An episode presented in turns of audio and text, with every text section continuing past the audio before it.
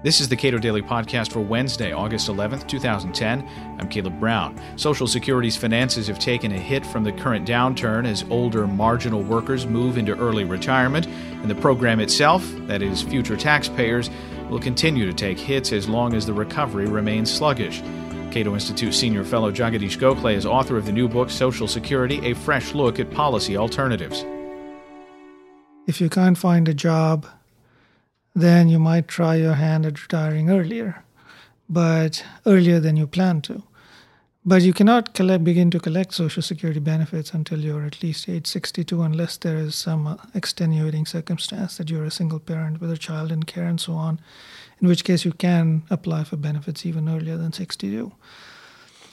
But in that case, people say, well, let me try to see if I can get disability benefits. And so I think what's going on is people are applying for disability benefits if they have some chance of getting onto a disability program. That is they are they they can prove medically that they are disabled.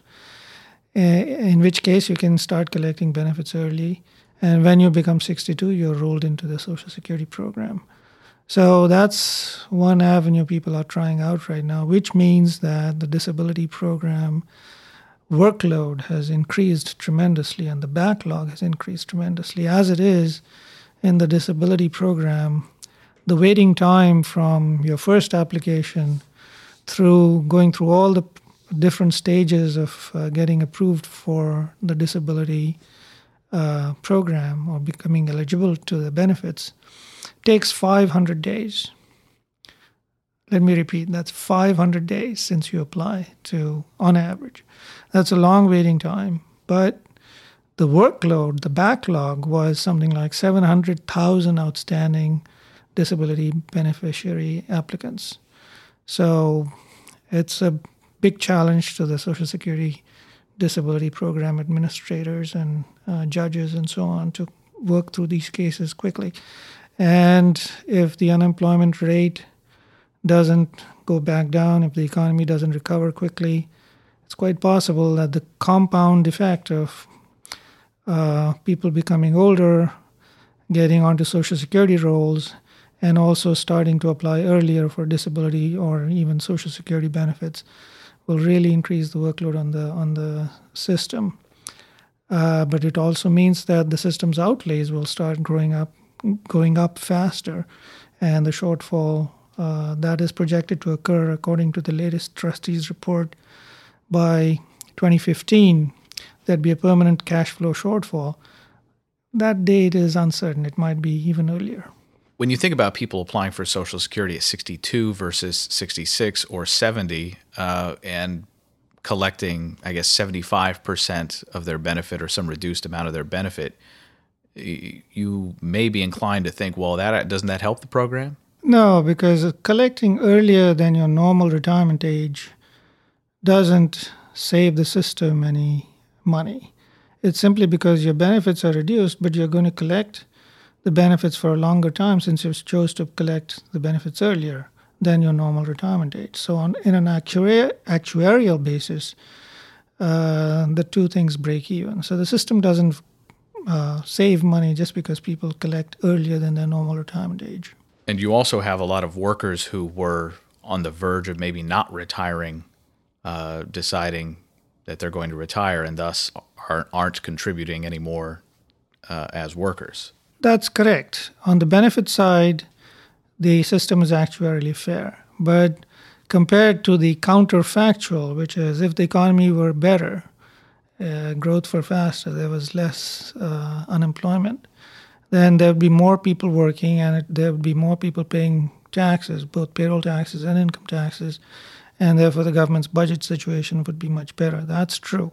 But on the benefit side, the thing breaks even because the actuarial reduction you get for early retirement uh, is fair. In projecting Social Security's future finances, how often is a sharp recession accounted for in in those models? Well, the long term projections begin by looking at what's going to happen to the economy, what are the projections for a recovery. Uh, the recession is especially steep, then the recoveries tend to be fairly rapid as well.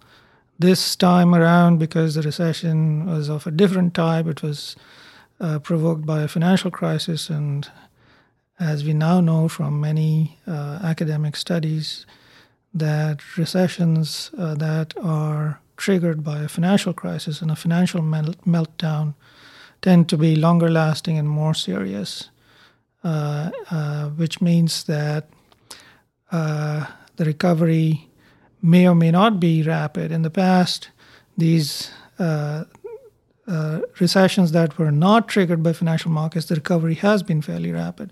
But in this case, it may not be as rapid. So, uh, you know, actuaries and analysts who look at Social Security's finances have to take all this into account when making projections. The latest trustees report assumes that the rebound will be fairly rapid. In fact, I'm somewhat puzzled by uh, the productivity growth assumptions and the what they call the wage differential, the real wage differential. That is the difference between uh, wage growth and inflation. That is the real productivity growth rate. That's actually increased over last year. And it's kind of puzzling because the economy is in really bad shape. And so, what do they see in the data over the long term that suggests that productivity growth will be even faster? Not just over the short term as the economy recovers, but over the long term is something I haven't done. You know, I still am trying to figure out, but that's what the report has. The trustees have witnessed uh, an uptick in productivity, which is probably largely employers getting rid of their least effective employees? Actually, even that's not the case. The latest report on productivity has it coming down. In fact, we've we've seen a big improvement in productivity beginning in the mid 1990s. Uh, after 1995, for about eight or 10 years, productivity growth was fairly high, higher than the previous historical period of uh, two decades or so. But since about the mid 2000s, or even I'd say early 2000s, productivity growth has trended downward. And I don't believe that trend has reversed itself because just because of the recession. It's true that as firms lay off workers, uh, if their output doesn't fall uh, as rapidly as their costs, then pr- productivity would grow, go up. And during recessions, there's a famous puzzle as to productivity is high, but people are being laid off. Uh, in fact, productivity is high because people are being laid off. That's the key. But in this case, I don't think that's happening as much in the current recession.